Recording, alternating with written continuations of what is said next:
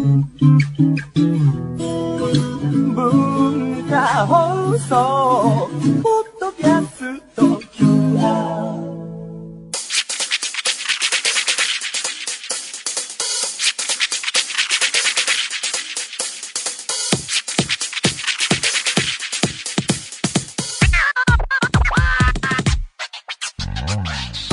んばんは。内山聖輝のワンクール。パーソナリティの内山聖輝です。あの先週末はね、え3連休で、えー体育の日だったそうですけれども、えーどこかに行かれた人もいるかもしれませんが私はと言いますと、えー連休の夜にですねお仕事の方で、えインターネットで見れる生放送に出演しましてそれが、えドラゴンクエストライバルズっていう、え今度新しく出るスマートフォンでできる、えゲームの、えプロモーションの番組にちょっと出させてもらいまして、えまあ、ドラゴンクエストのキャラクターがすごいいっぱい登場するゲームで、えーまあ、カードゲームらしいんですけれどもね、それカードをいろいろこう組み合わせて対戦する仕組みになってるらしいんですが、で、今回、そのゲームに、えードラゴンクエスト11のキャラクターであるカミュっていうキャラクターがですね、えー出るということで、えーそのドラゴンクエストライバルズ用に神の声を、えー私、内山聖輝がやらせてもらいまして、えーその関係で、えーネットの生放送出たんですけれども、えー皆さんこれをお聞きになっている方の中には覚えていらっしゃる人もいるかもしれませんが以前この番組で、えードラゴンクエスト最新作11の話を、えーやり始めたみたいな話をしてそこから一切話をしなくなったわけですけれども、えー経緯を説明すると普通にこう個人でデータ版をプレステ4版で買ってプレイしていたところ、えー仕事の話を知りましてそのその前からドラクエのお仕事があるっていうのは聞いていたような覚えもあるんですが具体的な、えー役とかキャラクターは知らなくて直前になって知って、えーびっくりみたいな感じだったので。なんで、まあ、どうしようかと思ったんですけれども、まあ、普通に何も気にせずゲーム遊んでますよっていう話あーオープニングトークとかしてもいいかなと思ったんですけれどもこうなんかこう頭の片隅でそういうこううん仕事のことを頭に置いたまま話すのももちろんそのなんていうかなうん当然言えるわけもないですしどうしようみたいな感じになって居心地悪いなと思ってそれは。なんでまあ、えーノータッチで行こうというようなことになったんですが、まあ、ずっとその後も11やってまして、まあ、今も遊んでましてね。あのプレイ時間も100時間を超えるぐらいの感じでまああの途中カジノに入り浸る日々もあったのでそのプレイ時間に鑑みるとそこまで進んでないのかもしれないんですけど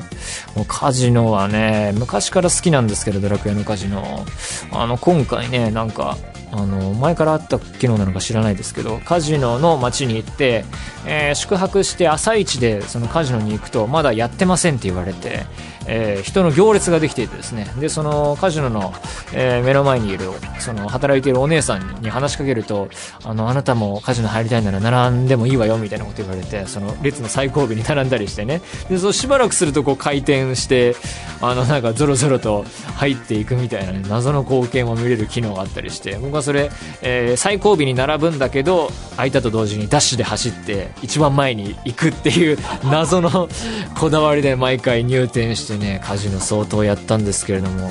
まず、ポーカーが昔から好きで、ドラクエの。で、ポーカーで役を作って、で、いくらいくら、あのーそのゲーム内のカジノのコインになりますよってなったところで、あの、ダブルアップだったかな？その、2倍になるゲームっていうのがまた始まって、カードが何枚か並んでいて、1枚パッてめくられて、あの、これで伏せられてる中でこれより高いの、どれですか？みたいなのをわからない状態で選ぶっていう。まあ本当確率の問題なんですけど、あれのダブルアップの醍醐味がね、ここで、で、それダブルアップ何回もできて、バイバイバイってなっていくので、ここでやめときますか、ここでやめときますかっていちいち出るんだけれども、なんでしょうね、人間こう、ここでやめておけば儲かるのに、やめられずに次に行って全部なくなるみたいなね、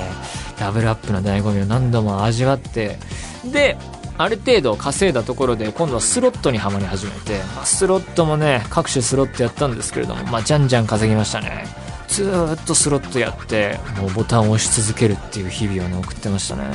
まあカジノ入り浸る日々も終わりもうにゃにゃ進めてるんですけど今回のドラクエ11本当にやり込み要素たくさんあって本当最後の後半まで行って全貌が見えてくるっていうかなんかあこんなにまだ世界を広がってるのかっていうかね、なんかすごい、あの、やりがいのあるゲームですね。本当に遊ばせてもらってますね。えー、だからこの間というか遊んでる間プライベートね他に趣味もありますけど映画見たり海外サッカー見たりそれもやってるんですけどそれをちょっとなんていうか比率的にですねゲームっていうのは結構占めてきちゃってもうオープニングトークのネタもね日々の話が本当話すことない時もあったりしてね大変でしたね、まあ、もうしばらくはねドラクエ遊んでる話はできそうなので、えー、まあよかったなっていうかよくわかんないですけどそんな感じで生きていこうと思います。それでは内山昂輝のワンクールスタートです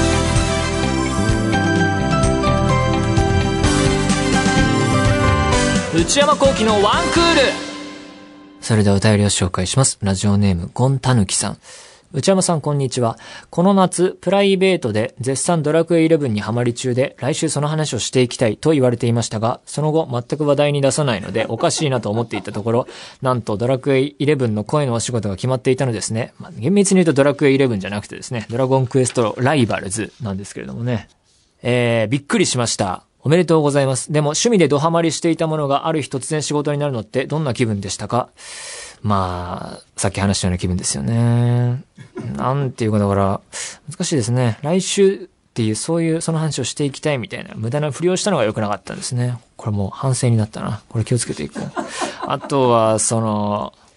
仕事に1ミリでも関わりそうなものは話さないとか、それでいくしかないかな。だからもうこれからは、ゲームの話、あるいは声の仕事がありそうなアニメの話はもうもう一切しない、もう一切しないようにしていこうと思いますね。はい。ドラクエ11はね、でも、お仕事する中で、その自分のプレイより先の情報を仕事するときに知らなきゃいけなくて、資料をいろいろもらって、あの、あ、こんな展開なんだとか、あ、このキャラクターにはこんな背景が、みたいのを知ってですね。もうそれはなんていうか、仕事、だからしょうがないというかですね、心を鬼にして自分に対して、えー、ちゃんと読み込んでやっていきましたけれども、今後はですね、一切そういう、こういうことはないようにしていかないとな。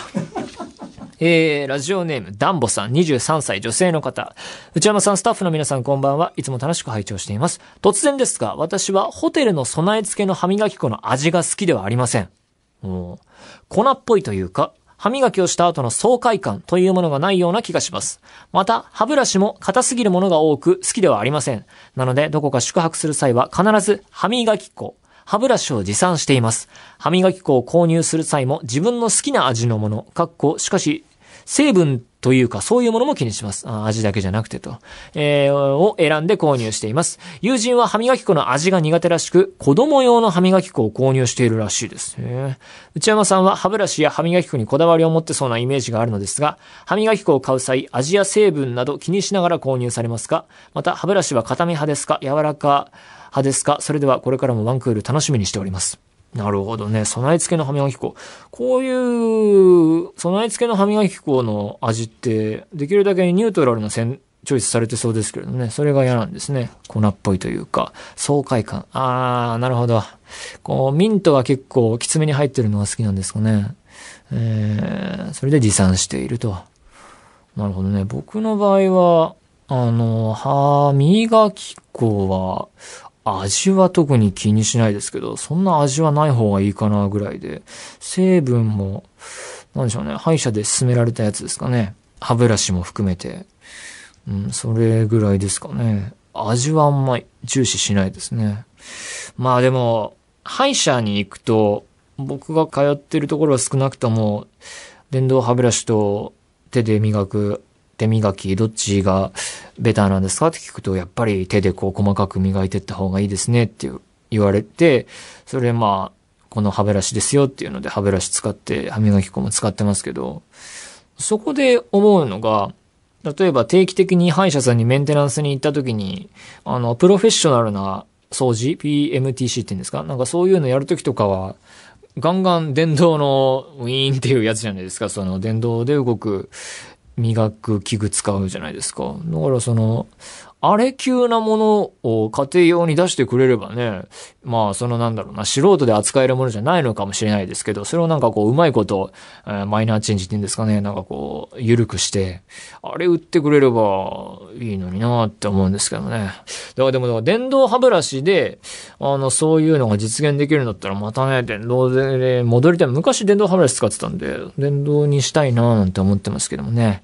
やっぱこう、歯磨きってめんどくさいし、うん、もっと簡単にならないかなって日々思ってるんですけどね。まあ、歯ブラシも大事だし、その後、えー、ゆすいだら、糸、フロスを、えー、歯の間に通すのも大事ですね。フロスやって、歯間ブラシもやってもいいかもしれないですね。結構、あの、いい状況を持っていけるかなと思いますね。なんで、特にこだわりはないですが、なんていうか、もっと、歯磨きは、全体的に改善できるんじゃないかなということは思ってますね。ということで何でもいいので送ってみてください。皆様からのお便り引き続きお待ちしています。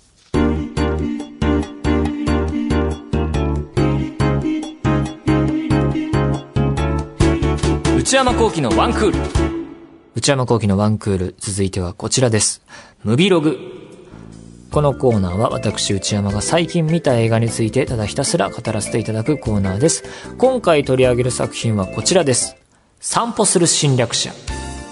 えー、この映画は日本映画です。監督は黒沢清さんです。えー、黒沢監督のクリーピー偽りの隣人はこの番組で、えー、見たよっていうお話をして、で、その後のダゲリョタイプの女っていう映画もあったんですが、それも海外、えー、撮影で海外キャストでっていう映画でしたが、それは、えー、見れておらず、それで今回散歩する侵略者を見ました。で、えー、今回の映画は原作、まあ、原作っていうか元になった話がありまして、それは前川智弘さんという人が、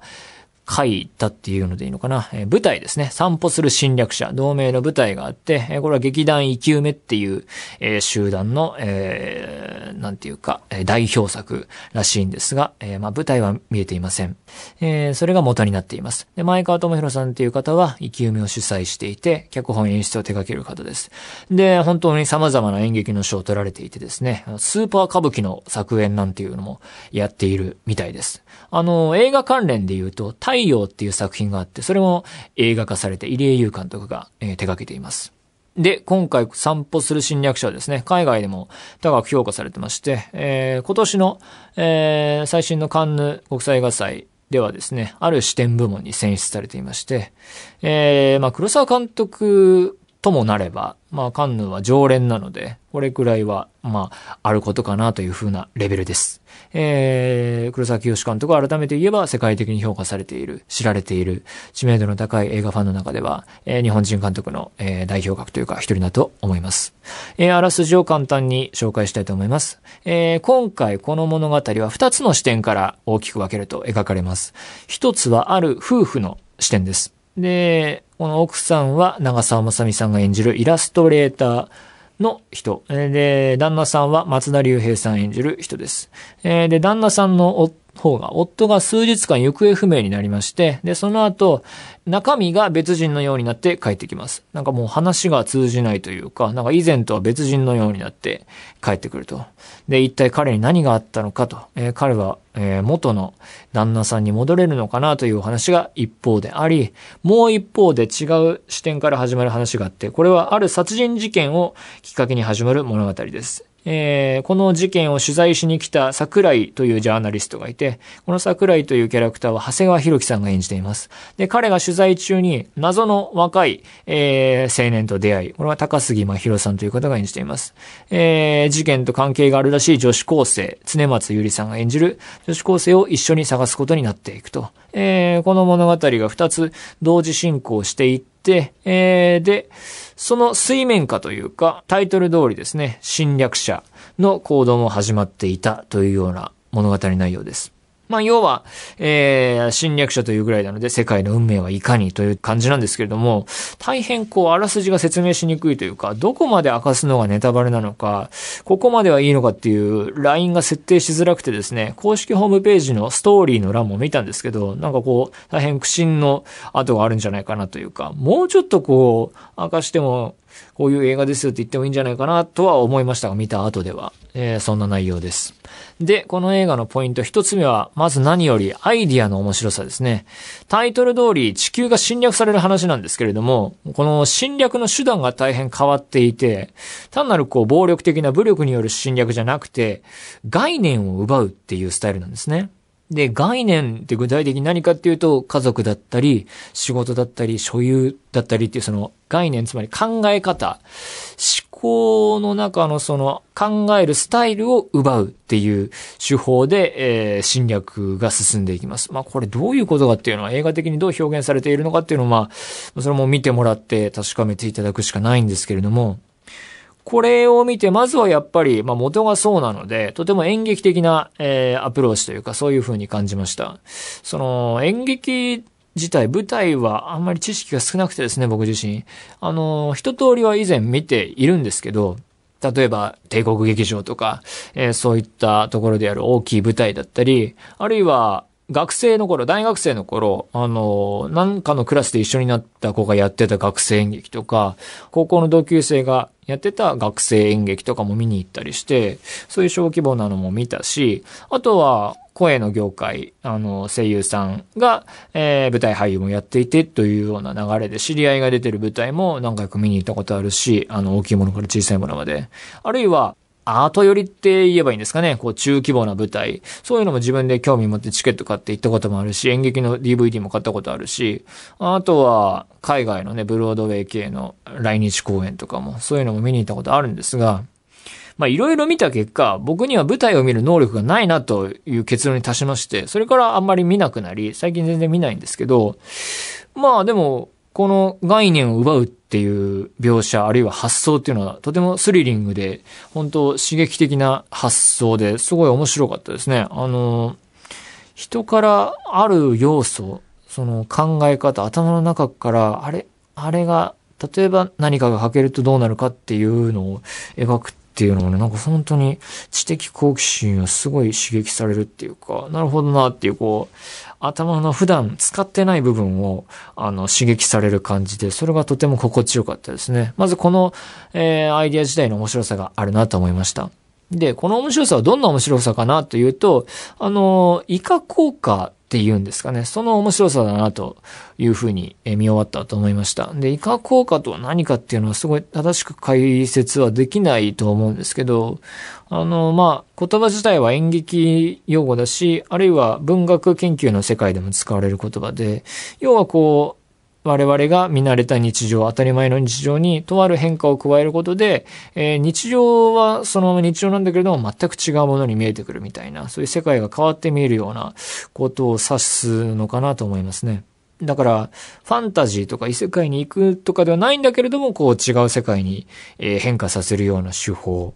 だから今回こう人の頭から概念を奪うっていうことで、こう日常の世界が少し変わって見えてくるというか、そういうとある変化を加えることで違う世界を見せてくれるというか、あ日常再検証というかですね、当たり前でしかないものが、そう角度を、見方の角度を変えてみると奇妙に思えてくるっていうか、そういうことかなというふうに思いました。で、えー、このアイディアだったり概念を奪っていくのシーンはとっても面白いんですが、そういう演劇的、あるいは文学的な以下効果以下の面白さっていうのは、それに傾きすぎると映画的な面白さが減っていくのかなっていうふうに思いきや、まあだから要はそれを言葉遊びというか言葉の面白さなので、そこがネックになるのかなと思いきや、これがポイント二つ目なんですが、この映画は本当に派手な見せ場が満載になっていてですね、映画的快楽というか、アクションの楽しさがすごいたくさんあるので、共存してるっていうか、そこが素晴らしいなと思いました。えー、まず、オープニングから、あの、車を使った派手な、かましてくるシーンがあってですね、タイトルが出るとこなんですけど、ここが本当に良くて、素晴らしいと思いました。本当あの一連の場面だけでワクワクする幕開けで、あのー、大満足というか最高なシーンでしたね。と思えば、逃走劇のシーンもあるし、アクションシーン全体的に結構多めで、格闘シーンだったり、ガンアクションも結構あって、迫力がすごかったですね。で、また、後半部はもっと、え、大規模な見せ場もあったりして、そこは凄まじい描写になっていてですね、あの、概念を奪うっていうテーマと聞くと小難しいかなと思う人もいるかもしれませんが、それはもう断じて違うっていて、あの、純然たるエンターテインメントというか、えー、それに加えてコメディシーンも結構あるので、笑える会話シーンも満載なので、本当にそういう意味でサービス精神旺盛な映画だなと思いましたね。何より、えー、それに加えて、世界が壊れていくっていうですね、まあ、黒沢監督ならではと言ってもいいかもしれませんが、その面白さがありましたね。あの、後半に病院にたくさんの人がいる、集まっているシーンがあるんですが、そこでのエキストラの使い方だったり、あとは映画の画面上の手前と奥の使い分けというか、手前で描かれるものがあり、ピントは必ずしも合ってないんだけども、奥の方で何やらうごめいてるというか、違うこと自体が進行してるっていうのが、同一画面にあって、こう描かれる使い方だったりっていうのも見事だし、本当に黒沢清監督らしい、えー、部分も満載で楽しめます。で、映画のポイント3つ目は、見事なキャスティングですね。あの、どのキャラクターも俳優さんが魅力的で、使い方がすごい上手いなと思いました。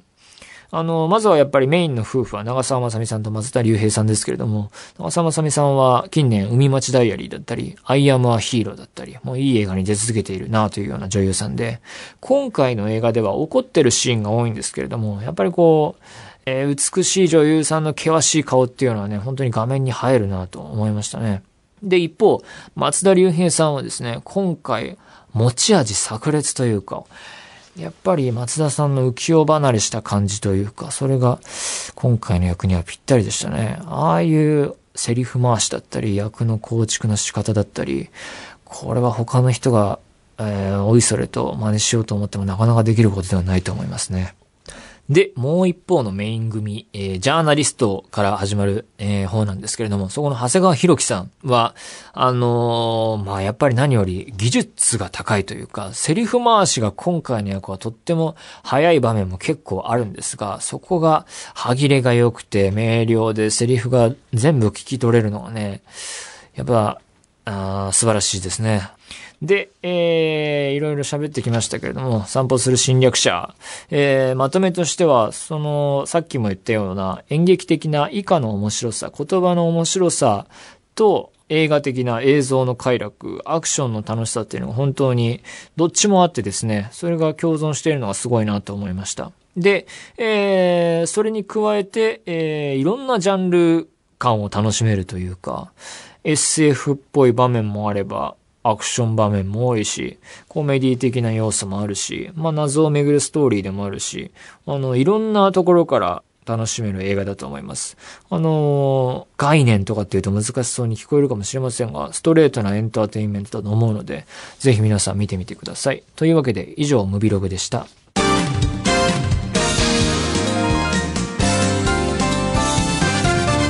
内山幸輝のワンクールブルーポエムこのコーナーでは皆様から届いたブルーな思い出をポエムにしたものをご紹介させていただきます。えー、久しぶりにやります。ラジオネーム、やえちゃんさん。恋では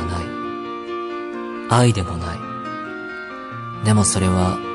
友情とも違っていて、あなたが結婚することになるかもと教えてくれた日、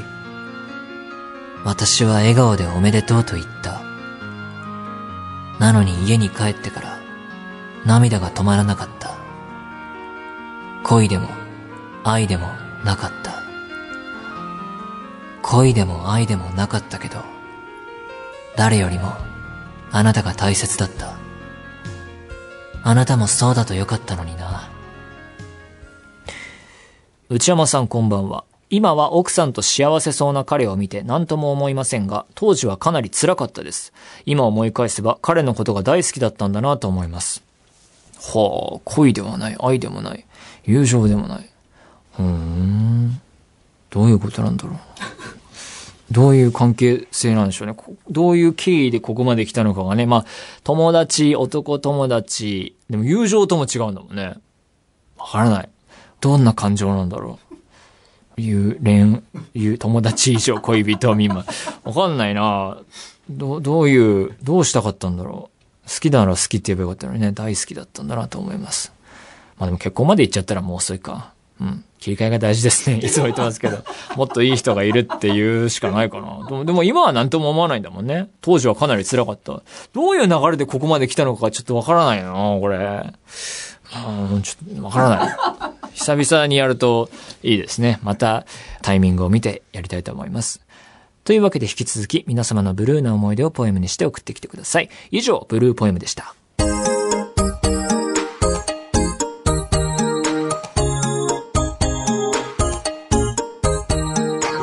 内山幸輝のワンクール、そろそろお別れのお時間です。えー、ね、サッカーワールドカップ予選結構もう終盤というか、あとはもうプレイオフなどを残すのみかと思いますが、まあ今回も結構波乱もあったりして、あの国が出れないとは、みたいになってますけどもね。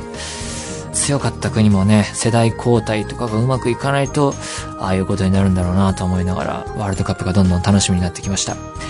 番組では引き続き皆様からのメールをお待ちしています。すべてのメールはこちらのアドレスへお願いいたします。one.joqr.net one.joqr.net one の綴りは one です。番組公式ツイッターアカウントは、アットマーク、one, アンダーバー、joqr です。こちらもぜひチェックしてみてください。えー、ポッドキャストも配信中です。更新時間は毎週火曜日のお昼12時予定です。えー、また、インターネットラジオ、超 A&G プラスでも毎週水曜23時から再放送しています。それではまた来週、さようなら。